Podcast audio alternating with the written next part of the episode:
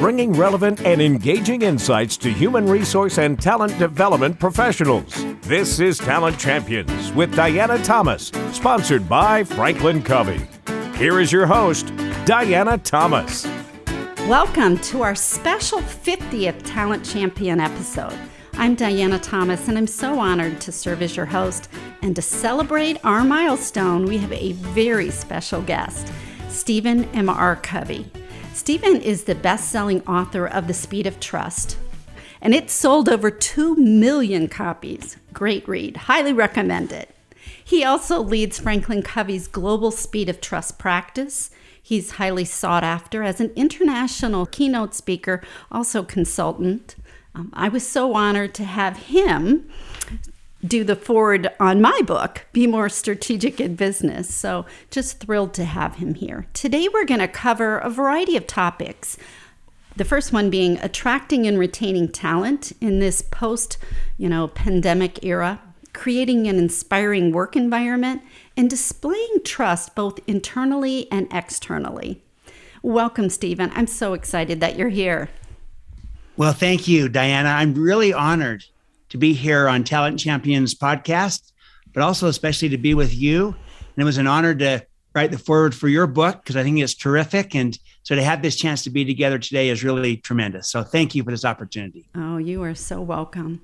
But before we get deeper into today's topic, I thought maybe we could start with you could share a little bit about your background and what brought you to where you are today.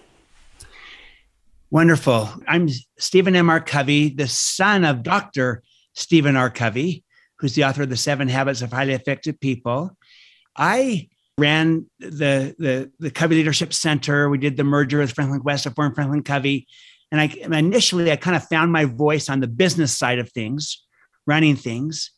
But then after we did the merger, I began to find a new voice, and that was around uh, this idea of trust and so I kind of carved my own path, similar to what my father had done, building on the ideas of the seven habits, but kind of going really deep and into practical application around the idea of trust. And I wrote the book, The Speed of Trust. And since that time, I've been uh, presenting this all around the world uh, with leaders of organizations of every every stripe and helping them build high trust teams, high trust cultures as a better way of, of competing, but also as a better way of leading in today's world. And it was timely when I first cover, you know, published this book about 15 years ago, but it's even more relevant today because of all that's going on in our world and, and how, how we need more trust in a low trust world and how to how to build it intentionally. And so that's a little bit about me. My life's work is around uh, helping people build high trust relationships, high trust teams, high trust cultures. Yeah, I love that. And I tell you, I had a chance to reread the book. I might have been one of your first people, you know, that read the book. I couldn't wait to get it. And there's a self-assessment in there. I'm happy to say I redid it and what, 16 years later, 15 years later, I actually scored higher. So, you know, I've made improvement. Maybe it's age and you get wiser, but uh, you know, it's way to go, Diana. yeah. But the thing that I really love about your book and just interacting with you is you are so practical. And like you said, there's so much going on in the world. And to me, this really does extend the seven habits. But to me, this is like the guidebook for today's leaders. So I really like how applicable, and I know our audience, I hear back from them all the time, like practical advice. So again, if you haven't read this book, pick it up. It's still very, very relevant today. It's kind of a crazy world out there. We're starting to have this talent war again. People are turning over at unprecedented rates. I think, what was it in April? It was 4 million people left their jobs. And you know satisfaction rates are low as far as people are indicating they want to move. People moving is is showing us that the economy is doing well but it is starting to create this panic in organizations for talent. Maybe you could just share some of your advice because i do see you as kind of a coach. This is a coaching session for our talent champions. You know we're honored to have you is why do you believe that this is occurring right now as far as turnover being up and just this unsatisfied um, kind of feeling with employees and they're acting on it now? I just read a, a report that showed the Microsoft Work Trend Index showed that up to 40% of people are looking to change their job today. This war for talent has never been more relevant than it is today, right now, and many factors behind it. Um, as you know, with all the forces of change that are upon us, with with how the world has changed with technology, and how uh, work itself has changed. It's more collaborative, interdependent, more service based, more knowledge work.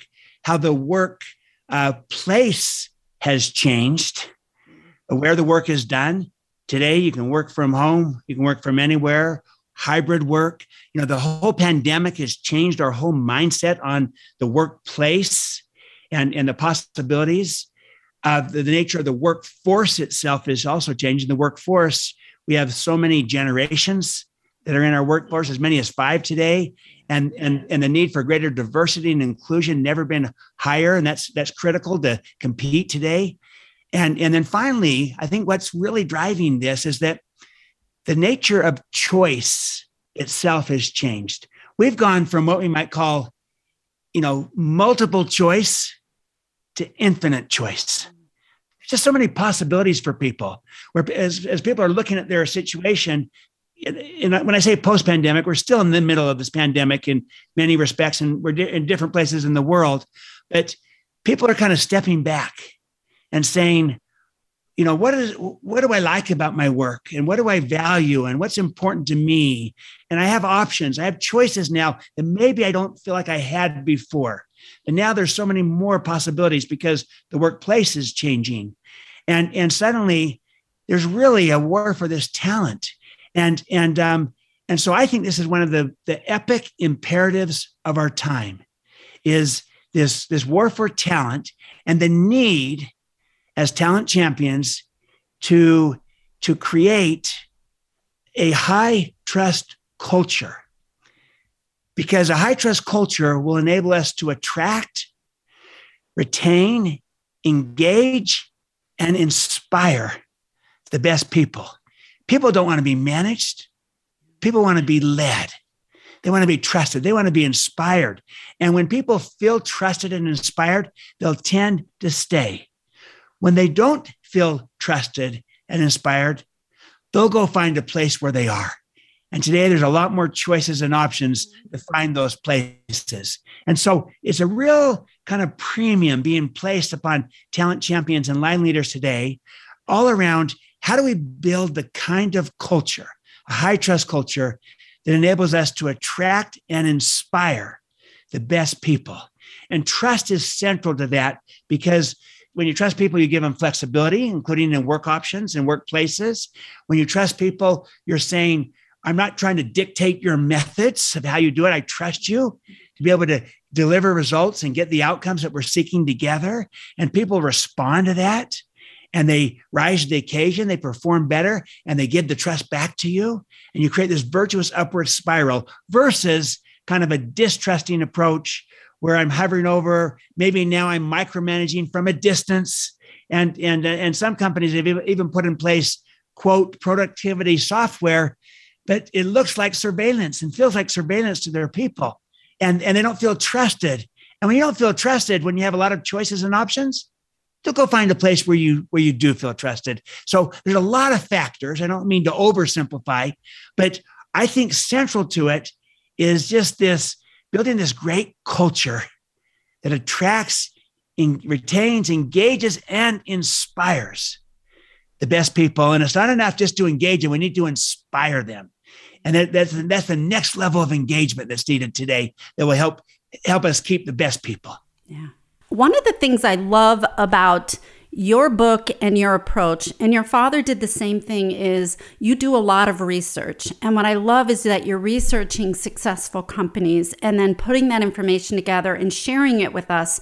So us as the practitioners don't have to go do all this benchmarking. You've kind of done it for us. So i know one of the things you're doing is working with these companies that are already successful creating this great culture and creating this strong t- uh, trust environment. So maybe you could start to share and boil down a few things for our audience if they want to go back and start creating a better environment using the principles of trust. Where do they start? What do they do? The best way to start and the best place to start is for each of us as leaders to look in the mirror and start with ourselves and ask the question, you know, do I tr- trust myself? Do I give to my team a leader who they can trust? In other words, is it smart to trust me? And then ripple out from there. So I use the metaphor of the ripple effect. Where the drop of water comes down, the ripples, the waves, they start at the inside and they ripple out. And too often, when it comes to trust, most people kind of point the finger and say, well, as soon as he changes or she changes or they change, as soon as you know we don't have all these compliance issues placed upon us, as soon as the environment does all these things, then we can build more trust. The problem with that is that that's outside in thinking. And we need inside out thinking, which is always saying, what can I do in my circle of influence to model the kind of trust that we're seeking and to be trusting in that way with those that I work with and to ripple out from there. So I'm a model first and then a mentor. And here's the main learning in the long run, we'll never have and sustain more trust externally with customers and partners in the marketplace. We'll never have more external trust than we have internal trust. Think about it. It's incongruent to ask people who you don't trust to go out and build trust with customers. But it's very natural and abundant to ask people who you trust to now go build trust with customers. So, inside out, build the trust in yourself, on your team, in your relationships, on your team, in your organization, and then ripple it out into the marketplace. And the best organizations are always working from the inside out, and they're building that internal trust in order to have external trust. You're trying to win in the workplace so that you can win in the marketplace. And it's it's really a, a mistake to think you can kind of skip that first step and just go to the marketplace trust, build trust with customers if inside there's toxic distrust. So we've got to go inside out. And the key to that is for each leader to look in the mirror and start with themselves and, and uh, build that self trust, which leads to re- the relationship trust, which leads to the team trust, which leads to the organizational trust, which leads to the marketplace and societal trust, inside out. Yeah. I love that. And one of the things that I see as I'm coaching leaders that are trying to do that is you have to make sure that you do an honest assessment.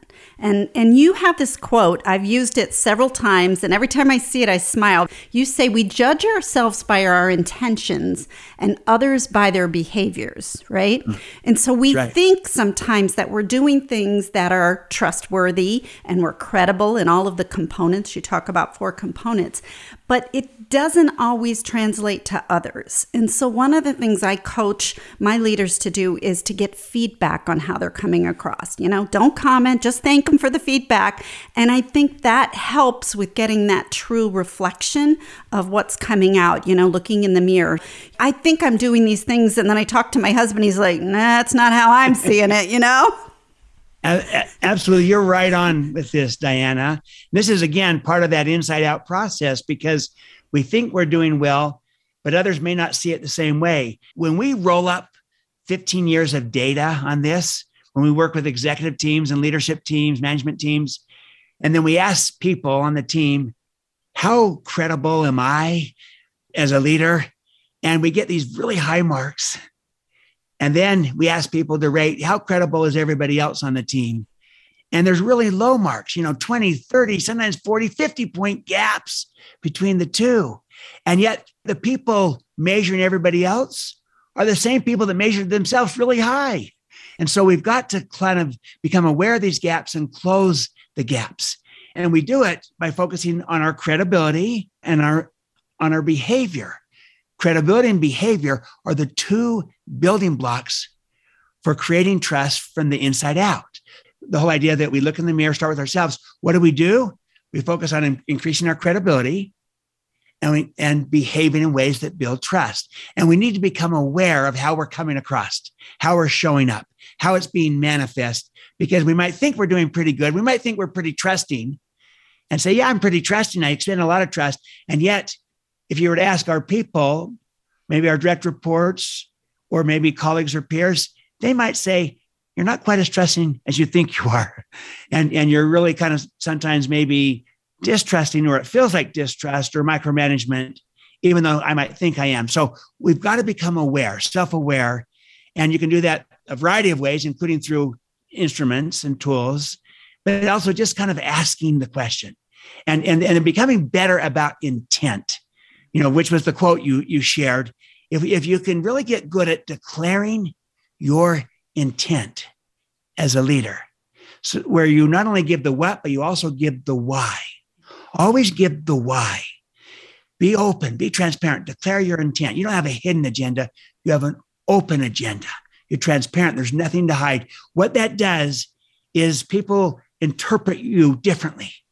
They literally, it gives them a pair of glasses through which to interpret your behavior. When you don't declare your intent, when you don't do it, people ascribe intent to you anyways from their own perspective. And at best, they're guessing, and at worst, they're projecting fears or worst case scenarios. So, one of the best things you can do, most practical things you can do to kind of change how you're perceived and get credit for the real behavior you're demonstrating to build trust, declare your intent and declare yourself even behind that. And people will see you differently and you'll close those gaps that often get in the way. Yeah, no, I love that advice. That's why you defined uh, trust and there's different components. Whether, you know, I'm not competent, is that why you don't trust me? Do you feel like I have a hidden agenda? I worked with one leader and people weren't trusting him but it wasn't something that he was doing, it was who hired him. So it was something that was outside of his control, but when people told him, he could address it. You know, they thought he was a friend of this person that was maybe not as highly respected. So I think it's really important to have that conversation because it could be something simple, but it could be that simple thing getting in the way of not allowing you to have the best environment to work in. That's a really interesting comment. I, I talk about how low trust is a tax. Everything takes you longer, everything costs you more, whereas high trust is a dividend. You move faster, less cost. The example you just gave, where someone had less trust, not because of what they had done, but because they'd been hired by someone that wasn't trusted. I call that an inheritance tax. No, you I love that. I love that. You certainly you certainly inherited it. Mm-hmm. So to become aware of that and to take steps to compensate for that and demonstrating your own credibility, your own objectivity, your own intent, seeking mm-hmm. mutual benefit, win win, and not being a puppet of somebody else or not being the extension of somebody else that hired you, but rather of who you are, becoming aware of that so you can build your own credibility and build that trust and relationships is critical. We need to become aware of where there's low trust taxes and take steps to compensate for it and to try to turn those taxes into dividends where we can move faster with less cost. I love that. So I'm sure our audience is saying, okay, this is what I need to do. And they bought in. And the challenge is, you know, sometimes our burning fires, those crises things, those quadrant one things are right in our face and we can't get yep. to some of those, you know, building trust, building uh, relationships, um, improving leadership. It takes a little bit longer. Uh, I know uh, one of your concepts is if you can do it, you can increase speed, you can increase results. And we'll get into some results comments or questions. But one of the things that I'm hearing from my leaders that I'm interacting with and our audience members is, gosh, what do I do tomorrow? I mean, we're we're having these people walk out the door. Do you have any advice as far as maybe some stopgap actions that they could be doing right now to maybe capture some of those employees that are dissatisfied that might be leaving tomorrow? Anything that they could do today to maybe stop it or slow yes. it down? Really slow it down. Yes. Well, there's no quick fix per se, but there are some things you can do to have a quick impact, especially if it's sustained and, and authentic and real. Um, but here's a couple of them. And, you know, one I've already mentioned be explicit about declaring your intent. Because when people understand the why, it gives context to everything else. And if you're embarrassed to declare your intent because it's too self serving, then bring more mutual benefit into it. and bring more caring into it so people feel like you care. When people feel that you care about them, they tend to trust you. If they don't feel like you care, they, they tend to not trust you. So you can really focus on caring as a quick thing. Now, obviously, if you don't care, then examine your own motive and bring more caring into it because mutual benefit, win win is the only solution in an interdependent world. And so, um, but oftentimes you do care and people don't experience it that way. So do a better job at showing people that you care, demonstrating that you care, and creating a sense of belonging, of inclusion, because that will go a long way. You connect with people through caring and belonging. And so that's all around your intent. And I'll, I'll give you a second one is not only be trustworthy, I call that credibility, be trusting as a leader. Think about this. You could have two trustworthy people working together, and they're both trustworthy, and yet have no trust between them, even though they're both trustworthy, if neither person extends trust to the other. So not only do you have to be trustworthy, we need to be trusting. And that's something you can do as a leader. Lead out in extending trust to your people. Find the ways, the appropriate ways that you can be trusting and not distrusting. And and um, you got to be smart about it. I'm not asking you to blindly trust anyone and everyone. You know, I call it smart trust, always with clear expectations and an agreed upon process for accountability. But if you if you have that mindset of whenever I extend trust, I have expectations and accountability that we create together. We create an agreement together, if you will. You can be far more trusting than you might have thought. And when people feel trusted, they're inspired and, they, and, and they're far more apt to stay. They'll perform better. It'll be more energizing, more fun, more joyful, and less burnout, less stress. And that's something you can begin to immediately change and, and challenge yourself of how trusting you're being, how trusting your company's being, and be, find the ways to lead out and extending trust to your people. And we're seeing a lot of that right now with people working from home, working from anywhere, where you really have a chance to say, you know what? I trust you. Let's create the agreement together, what we're trying to do. And I trust you. I'm not dictating the methods. We're focusing on the desired results. You be accountable to me against these results in this way I'm not going to hover over or micromanage. And when people feel that, sense that, experience that, they say, wow, this is great. I like this. At first, they might, if, if that has not been the pattern, they might be a little skeptical at first. But if you stay consistent, stay at this, that's a fast way to begin to change um, how people feel. And, and the data from the Great Place to Work Institute shows this. This is with millennials mm-hmm. that in a high trust culture, you have a 22 times greater probability of retaining millennials than you do in a low trust culture. And it's, it's nearly similar to the other generations too, because you know what? Millennials, and for that matter, every generation want everyone wants to be trusted. They want to be inspired. They want to be led, not managed. And that will change how they feel and how they work. And the odds of keeping them go up dramatically. Yeah. And and when you were talking, one of the things that I remembered reading about your book and also experiencing because I was on the um, practitioner side leading learning and development for McDonald's Corporation is how you, as the CEO, had to kind of stop and create some trust with the merger. You guys had to work through some things. Now, from an outsider's perspective, it was probably one of the smoothest mergers because it was just like flawless and and overnight people could talk about both products and everything but you talked yeah. about having this dialogue where you thought you were feeling that trust wasn't there. And you instead of going in with i'm going to try to move the, all this stuff forward you just kind of stopped and you you connected with people. And i think that's what sometimes p- leaders have to do. You may have your agenda and what you need to do but if it's not feeling right you got to stop and just have that conversation. Absolutely diana. That's exactly what happened. I mean we'd been these arch competitors you know, two great companies, Covey Leadership Center, Franklin Quest, the arts competitors competing in time management and other things.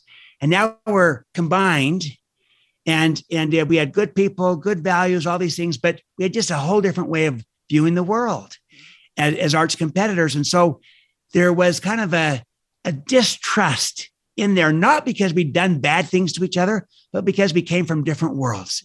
And rather than acting like there was no issue and moving forward, we sensed that there was this distrust because people were kind of questioning the agenda, the motives. Is this a Franklin thing or is this a Covey thing? And we wanted to be Franklin Covey, not you know Franklin or Covey.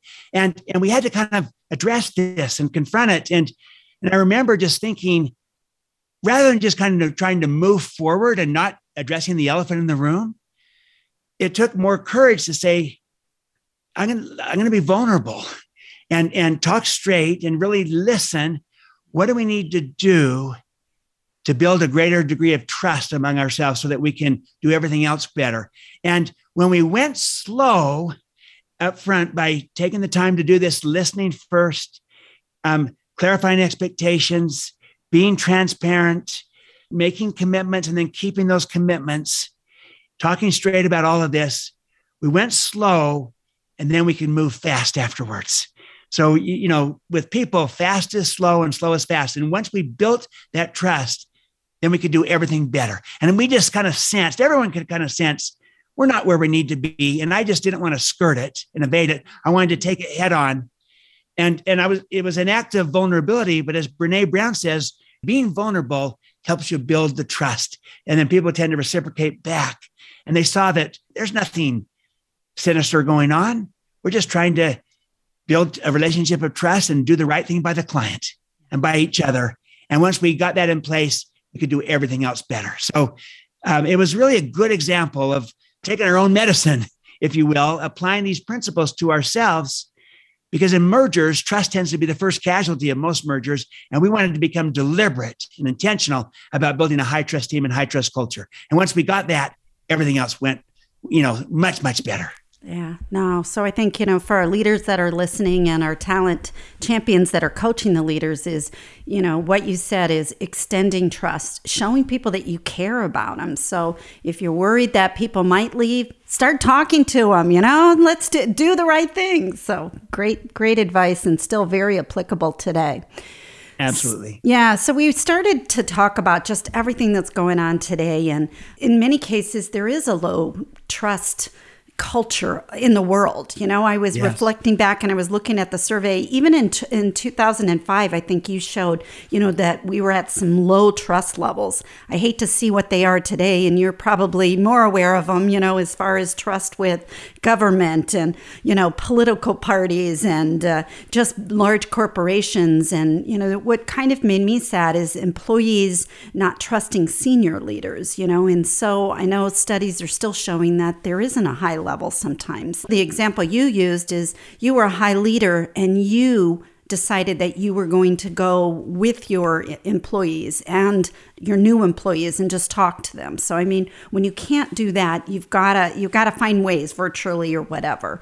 But when I look at what's going on in the world today, it kind of worries me as far as there's, you know, how do we trust each other? And there's so much disinformation out there, whether it's conflicting information and this whole concept of fake news and conspiracy theories and just you know you wonder when you hear things is that true now? Instead of you know gosh trusting the news or trusting people who would tell you things and you know where people get you know they say they get it off the internet. Well is that news internet? Is it facebook internet? So with so much of that going on how do you counsel people to just kind of navigate all this disinformation Right, right. Let me kind of stand back for just a second and say what you've described, Diana, is so critical because we're operating increasingly in a low trust world.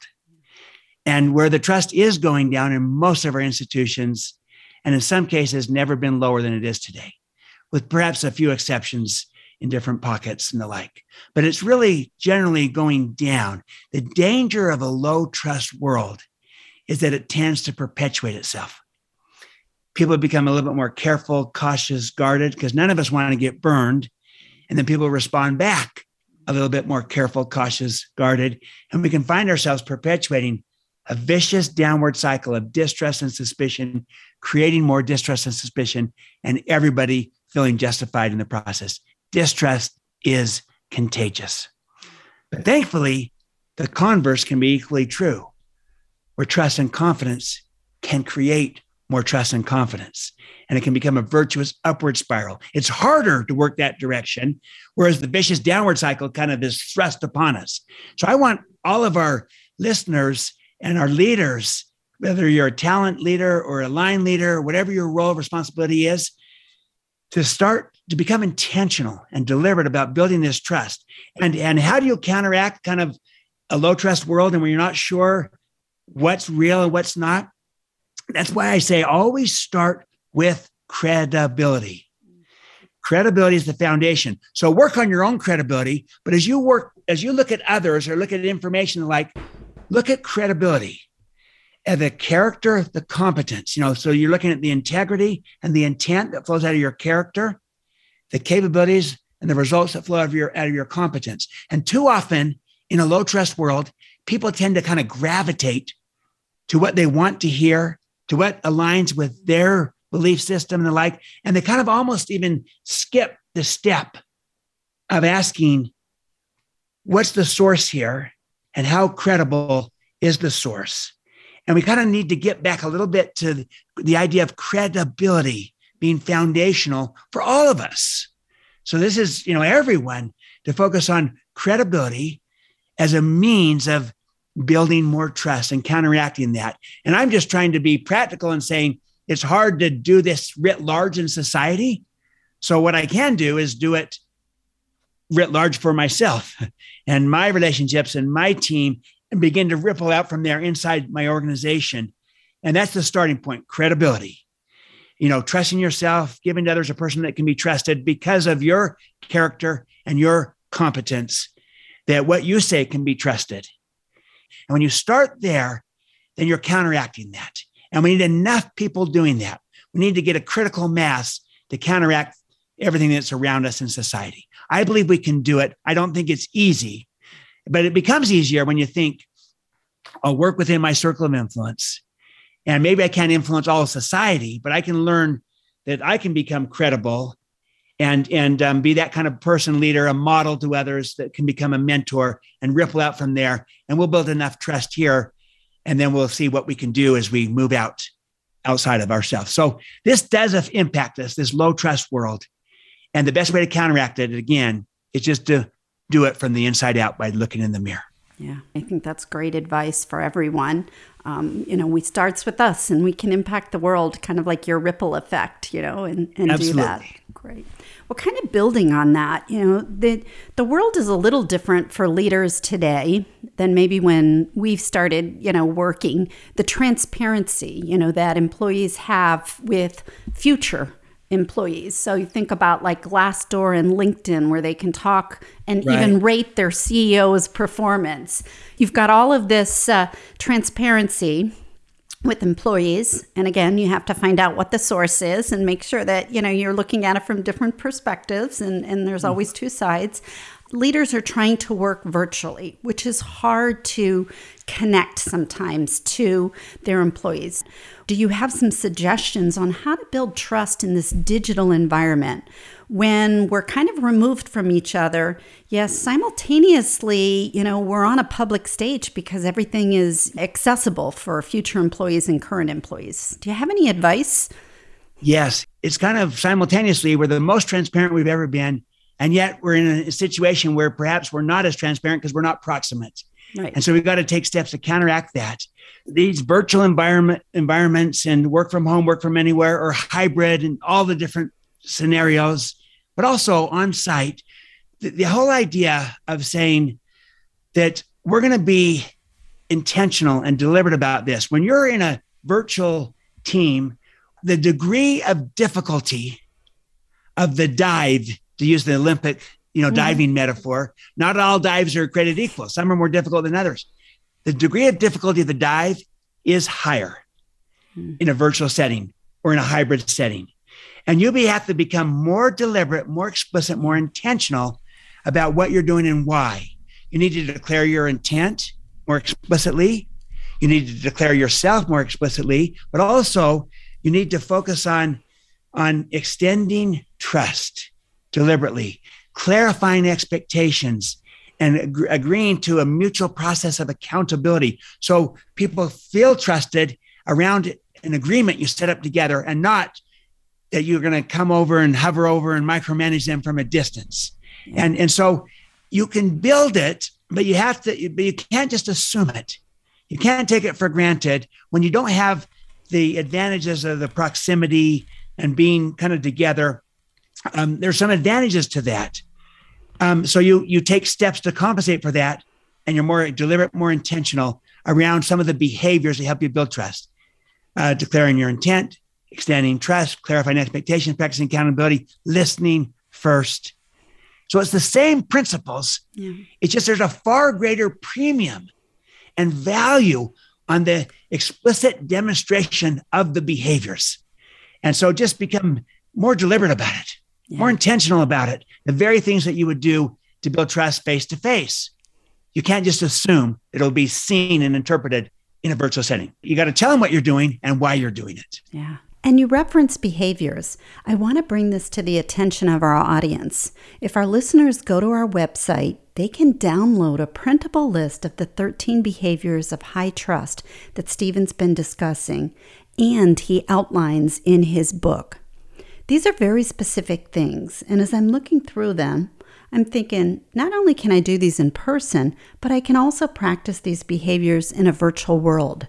So visit our website, talent champions.com, find episode 50, and download a copy to save as a reference for yourself. You're exactly right, Diana.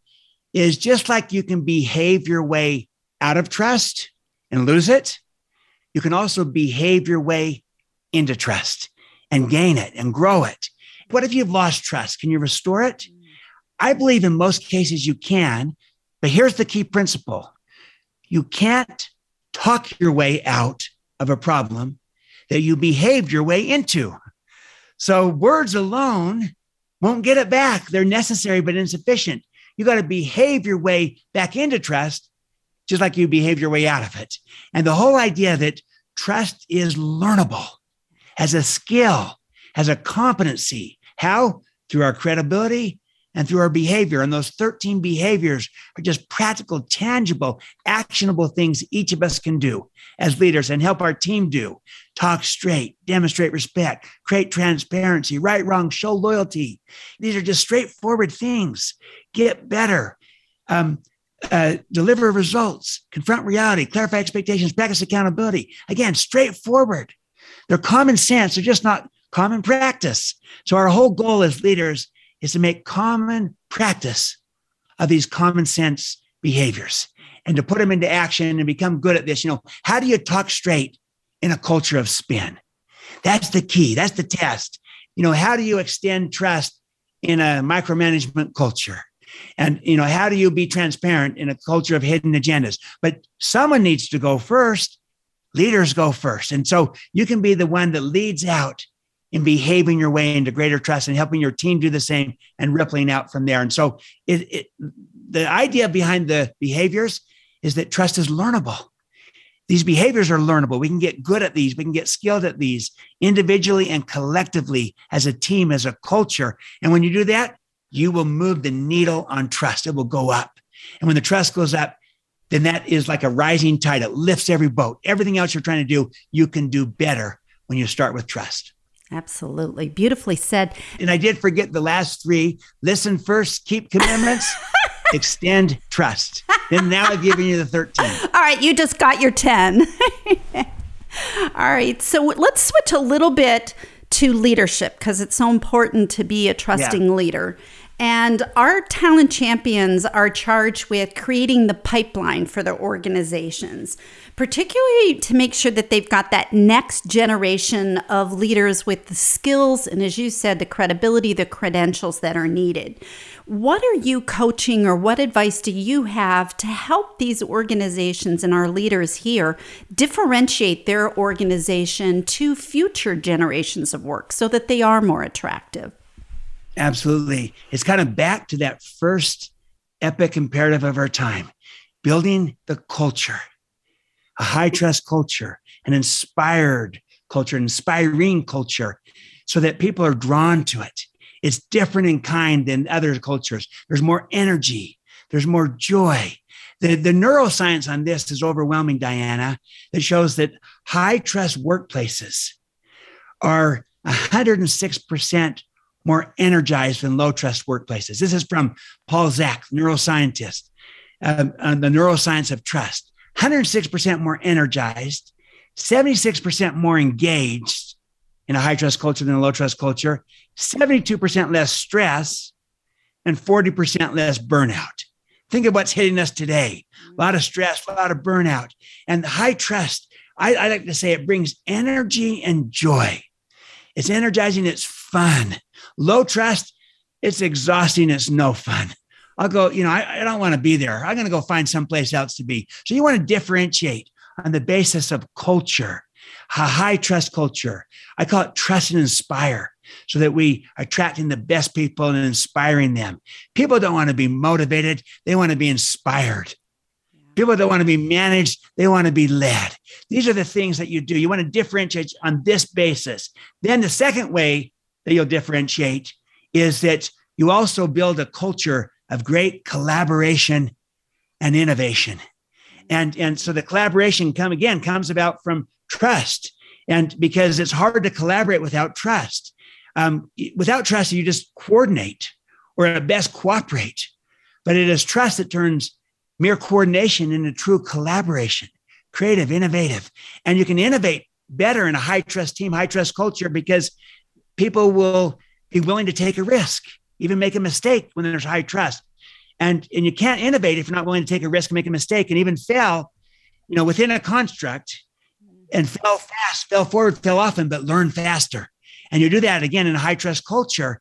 And, and also, I will say this that it is trust that turns our differences into our strengths. And that's vital in a, in a, in a time where we're really focusing on diversity, equity, and inclusion. Foundational to that is trust because Differences are our strengths when people trust each other. Differences are sometimes um, viewed suspiciously, and in some cases, possibly even divisively, when people don't trust each other. So, again, trust is the agent that enables us to really run with our differences as the greatest source of our, our of our creativity, our innovation. And, and we can differentiate ourselves on that so that we win in the workplace and win in the marketplace. So there's more than just trust, of course. I'm just saying foundational to the best workplaces that are also the most collaborative and innovative is trust. And you see very rare, if any, exceptions to that that you can sustain over time. And, and it will be a real differentiator because you'll have far more energy and joy. People will be drawn to you and you'll truly be a better place to work. People will be drawn to it and and you'll win with mm. your people and you'll win with your customers. Okay, so that might have been the best answer ever. And for our listeners, if you go back and you break that down, to me, the companies that are going to win in the future, we know they're winning today, are going to be the ones that are doing exactly what you said. And then we're not going to have these issues with people leaving. We're not going to have issues, you know, that people don't feel like they've been treated fairly, you know, whatever level. So I just think what you said was so inspiring. And we'll make sure that we break that down in our notes that go out to our audience members. But wow that was that that's what the world needs. So thank you thank you for sharing it. So absolutely. Yeah so what resources do you recommend that our listeners who want to go deeper into some of these topics where should they go? What should they be looking at? Yes of course the speed of trust book as you've mentioned is a great resource but go to our website speedoftrust.com speedoftrust.com there's different there's some videos there's some tools some applications some things you can do and apply. And you can also kind of connect with the Franklin Covey team mm-hmm. if you want to go deeper into the learning or bring it to your clients or bring it to other organizations that you're working with to, to help help them build high trust teams and cultures. Um, and that's where we have a lot of tools and, and, and processes and, and the like to really make this practical and actionable because our main insight is that trust is a learnable skill. Yeah. And so we're trying to give people the tools. So speedoftrust.com is a great place. And you can always connect with uh, a Franklin Covey client partner to help you go deeper inside of your organization, inside of your team, and apply a whole variety of other tools, you know, from assessments and measurements and, and other things and processes, you know, what we call trust huddles and, and trust talks, all kinds of ways to really operationalize speed of trust. Yeah, and and I love that. I mean, I we've had some wonderful leaders on, and we've got some additional leaders coming in the future. And one of the things I love is you guys are so willing to give away your advice to and help others grow. So there are free tools. You've been on a variety of stages and, and different podcasts. They're available if you want to listen. So, you know, if you're intrigued to audience, go deeper and the materials are out there, you know, whatever your budget is. And if you have no budget, you can still find stuff and, and there's help out there for you. So so I'd love to ask all of my guests this question is is there one person from your past who's had the greatest influence on you and maybe you wouldn't be where you are today without that person's influence? There there are many, but the one I'll highlight is my father. Yeah. Dr. Stephen R. Covey, who wrote the Seven Habits and and I'll tell you why. It's because he trusted me. He saw in me potential that I didn't even see in myself. He believed in me more than I believed in myself. And that inspired me. And it began as young as seven years old with his story in the seven habits of green and clean. Yeah, I loved, I have to say, I loved reading your side of it in the book because it's ingrained in my mind, you know, listening to your father say it and the videos that are out there. So it was wonderful to hear it from your perspective. Absolutely. And for me, that was a trust mm-hmm. story mm-hmm. where my father trusted me. You know, I was too young to understand what a win win performance agreement meant, but I did know this. I felt trusted by my father, yeah. that he trusted me to take care of the yard, the lawn. That's the whole idea of green and clean. And it's, you know, he, he gave me the responsibility and I rose to the occasion. Took me a took me a minute to figure it out, but then I rose to the occasion and I and and um, I was inspired by it. It brought out the best in me. So I saw it from my youngest days.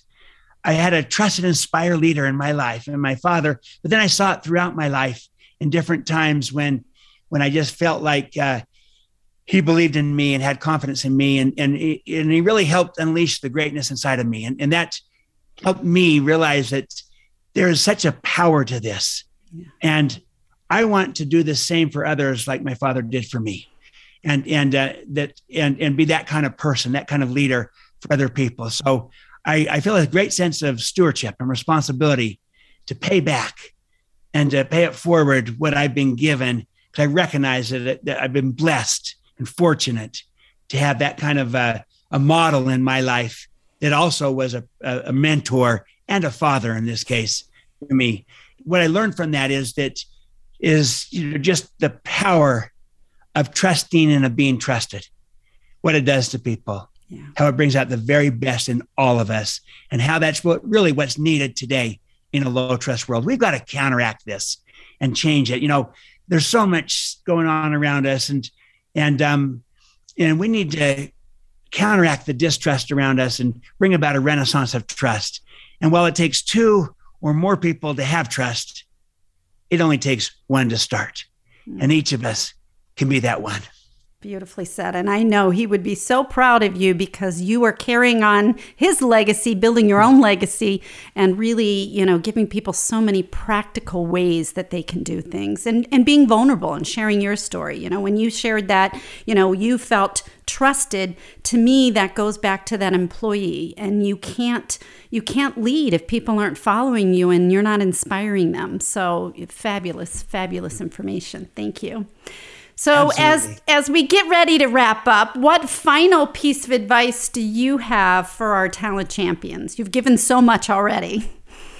Right. Well, just because of these two epic imperatives, the need to win in the workplace, win in the marketplace, we need to lead in a different way. Mm. We can't kind of do it like we've done it in the past where it's kind of a command and control and what's happened is we become more enlightened about it, more sophisticated, a little bit better. We brought emotional intelligence into it and mission into it and and strengths and all those are good things but our paradigm might be still too much around to trying to control people contain people versus truly inspiring them and unleashing them and unleashing the talent and the potential inside of them. What we're moving from is command and control. And maybe it's an enlightened command and control. Mm-hmm. But what we're moving toward, I call trust and inspire, is the kind of leadership that's needed today, where you lead out, you model, you trust, and you inspire.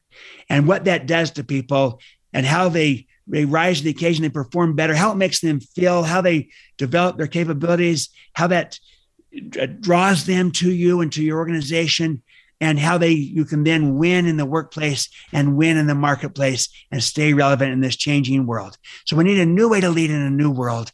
Trust and inspire is a better way to do to lead and to operate, and it's better for everybody. And not just perpetuating and getting incrementally better in a flawed paradigm. We need a new paradigm, trust and inspire of seeing the greatness inside of people and unleashing it yeah. in a new world. I love that. So, you mentioned your website, and we showed everybody, and we've been talking a little bit about the content in the book. Is there any other way that our audience could connect with you? I know you're on LinkedIn. Could they reach out yeah. through LinkedIn? Sure. I'm on LinkedIn, Stephen M. R. Covey, and then also uh, on Twitter. We can engage and and love to serve you and and and help uh, build high trust teams, high trust cultures, and help together collectively to bring about a renaissance of trust in our world. Thank you so, so much. Love to connect. Yeah, this has been awesome. Um, you are so inspiring. I feel so energized and so much joy. I'm I'm ready to go and, and, and try to impact the world at a higher level. So thank you so much, your generosity and your time for sharing your expertise and your passion. So really appreciate it. You are welcome, Diana. It's a real honor to be with you and this great uh, podcast, Talent Champions, and what you're doing, the influence you're having on people and on leaders everywhere. So I admire you, and I and I, I really am grateful to have this chance to connect with you and with our listeners. Thank you. Thank you. Here's a summary of today's episode. Stephen's life work is in trust. How to build it, how it benefits us, and what to do when you need to repair it. In the time we're living through today, there are a few things that I can think of that are more fundamental to everything than trust. His book, The Speed of Trust, is a guidebook for today's leaders. A variety of factors have come together to drive record levels of talent turnover, and companies are really feeling the squeeze when trying to recruit and retain workers. A high trust culture is essential not just to attracting talent, but also inspiring people to stick around. In a high trust culture, the leader trusts the team to deliver the results and pursue the outcomes the organization is seeking. It's less about telling people where and how to do the work and more about giving them the opportunity to rise to the occasion. The best organizations work on trust from the inside out it starts with the individual leader modeling trusting and trustworthy behaviors and extends out to the internal culture of trust that translates into building trust with customers. Be transparent by sharing your agenda. If people understand the reasons behind your behavior, they'll interpret you through the lens you've provided. When you appear to have a hidden agenda, they're still going to ascribe the intent to you, but it's probably not the intent you wish to communicate. By declaring your intent, you teach people to see you differently. When people feel that you care about them, they're more likely to trust you. It's important to do this all of the time, but it can be particularly powerful if you're in a crisis situation and you need to make a quick and deliberate move. Ensure that you genuinely care and also that people experience that feeling. We're operating in a low trust world where everyone is becoming increasingly cautious because they're afraid of being burned. We have the opportunity to turn this culture around, and it starts with each individual. Be deliberate about building trust with the people within your circle of influence, using credibility as the foundation.